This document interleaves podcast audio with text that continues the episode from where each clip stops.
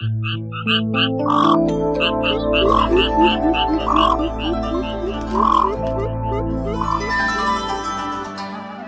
cũ cảnh xưa.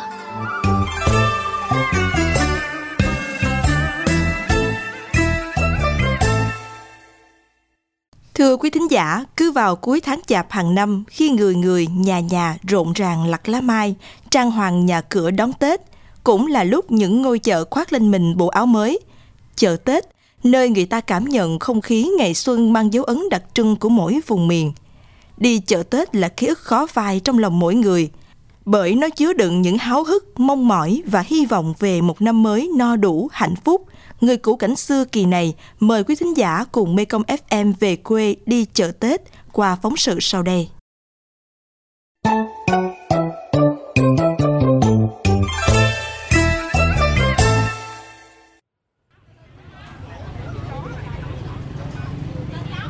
Ngày Tết ở quê không đâu vui bằng chợ. Chợ Tết, cách gọi ngắn gọn nhưng gợi lên trước mắt mỗi người hình ảnh nhộn nhịp, hối hả những ngày cuối năm. Những sản vật ngon nhất, đẹp nhất được bà con đem ra trưng bày, mua bán từ thịt, cá, bánh trái tới quà kiển. Có thứ sản xuất tại địa phương, có thứ mang từ nơi khác tới. Không khí mua bán lúc nào cũng tấp nập, khẩn trương. Nên ngày xưa người ta ví chợ Tết như ngày hội. Chợ Tết thường bắt đầu từ ngày 23 tháng Chạp, kéo dài đến tận chiều 30 Tết và thường nhộn nhịp nhất từ ngày 28 đến trưa 30 Tết. Người ra vô chợ tấp nập, chen chân mà đi, vậy mà vui.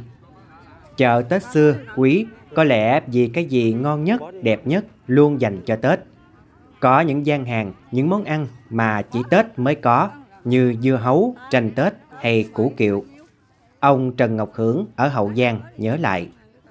Hồi xưa chợ Tết thì uh, mua dưa, hấu đồ đừng về cho con cái nó ăn.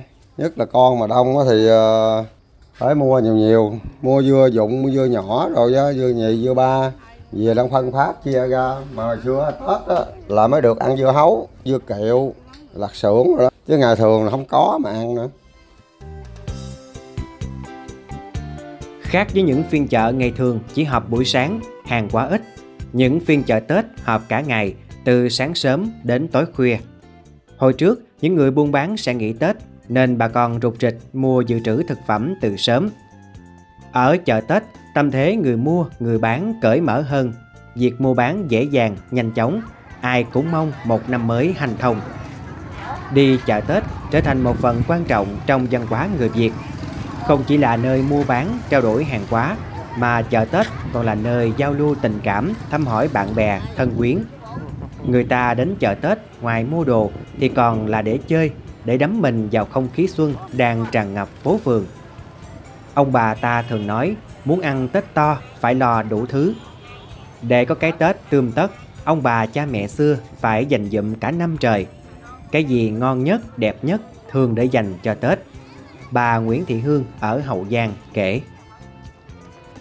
Tết á, nhà giàu thì còn được nồi thịt bự bự, còn ờ, nghèo nghèo cũng ờ, nghèo gì nghèo cũng ký thịt, chục cục vịt, ờ, cỡ làm sáu là bắt đầu đi đứa cái chợ dịp đi chợ mới đi coi bông. Ở đó bông đó ít lắm tới được ngày tết à. Bảy tám là muốn mới có gộ bông gộ à chứ còn như năm năm sáu chưa có bông đâu.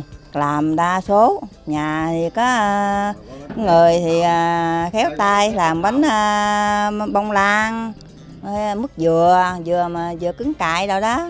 Mấy gì làm chưa đó thì cũng là ngay cũng nhỏ. Cái gì chọc dừa xuống cái uh, sắc tiếp ngào. Chợ Tết quê đáp ứng đầy đủ nhu cầu mua sắm của bà con.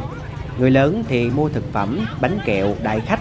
Còn con nít trông được đi chợ Tết để mua sắm quần áo mới. Được người lớn lì xì, được ăn uống thả cửa mà không bị đòn. Và đi chợ Tết ở vùng sông nước thời chưa có đường xá thuận tiện như bây giờ cũng có cái thú vị riêng. Ông Trần Ngọc Hưởng chia sẻ. Hồi xưa đi xuồng chèo, ờ, nếu đi chợ lâu lâu được đi chợ một lần. Nếu mà thôi Tết cái chèo xuồng vợ con vậy đi một cái ra ăn bún ăn cháo Tết là phải chở đi ra gần sắm đồ rồi cho con nào ngay nghèo nghèo thì đứa có một bộ hai bộ là nó mừng tết con nít thì nó thích ờ, là cái ờ, tết để nó sắm quần áo nó nôn nao hết trơn. Mua sắm chuẩn bị cho ba ngày Tết thường không phải chỉ để có cái ăn mà còn là thói quen, phong tục đẹp được truyền từ thế hệ này sang thế hệ khác. Được theo người lớn đi chợ Tết là một niềm hãnh diện, kỷ niệm khó quên của những ai ở vùng sông nước. Chợ Tết quê xưa với trẻ con nhìn cái gì cũng đẹp, cũng lạ mắt, cũng thích thú. Là được chen chúc nơi đông người mà chỉ cần nắm tay mẹ hoặc nắm tay nhau để khỏi lạc. Cái cảm giác được thử quần áo và mua ngay tại chợ cứ lân lân mãi trong lòng đến suốt mấy ngày sau. Anh Minh Phúc nhớ lại được mẹ cho đi chợ Tết cùng á, là một cái niềm vui vô cùng lớn rồi. Và khi mà chúng tôi đi chợ Tết á, là một cái dịp mà để mình thưởng thức được những cái à, món ăn ít khi trong năm chúng ta có thể thưởng thức được. Tôi nghe được bao cái tiếng lao sao nè giọng cười lời chào hỏi rồi tiếng gà tiếng vịt tiếng của chợ rất là nhiều. Và à, chẳng hiểu sao thì khi nhắc đến chợ Tết quê thì ngoài những cái phong vị mấy cái món ngon dân dã bên cạnh đó bản thân tôi lại thấy nhớ nhất là những cái thanh âm tất bật của cái nét quê của những cái ngày cận Tết của quê hương mình. Khi xưa, hàng hóa ở chợ quê chưa nhiều như ngày nay, nhưng chợ Tết cũng bày bán khắp cả bên trong và bên ngoài chợ. Người bán che rạp quay quần mứt bí, mứt dừa, khoai lang, mứt me, hạt dưa. Hàng đường đậu, nếp, thịt heo, đồ khô như táo tàu, bao lì xì, giải, quần áo, đông khách mua bán đắt như tôm tươi.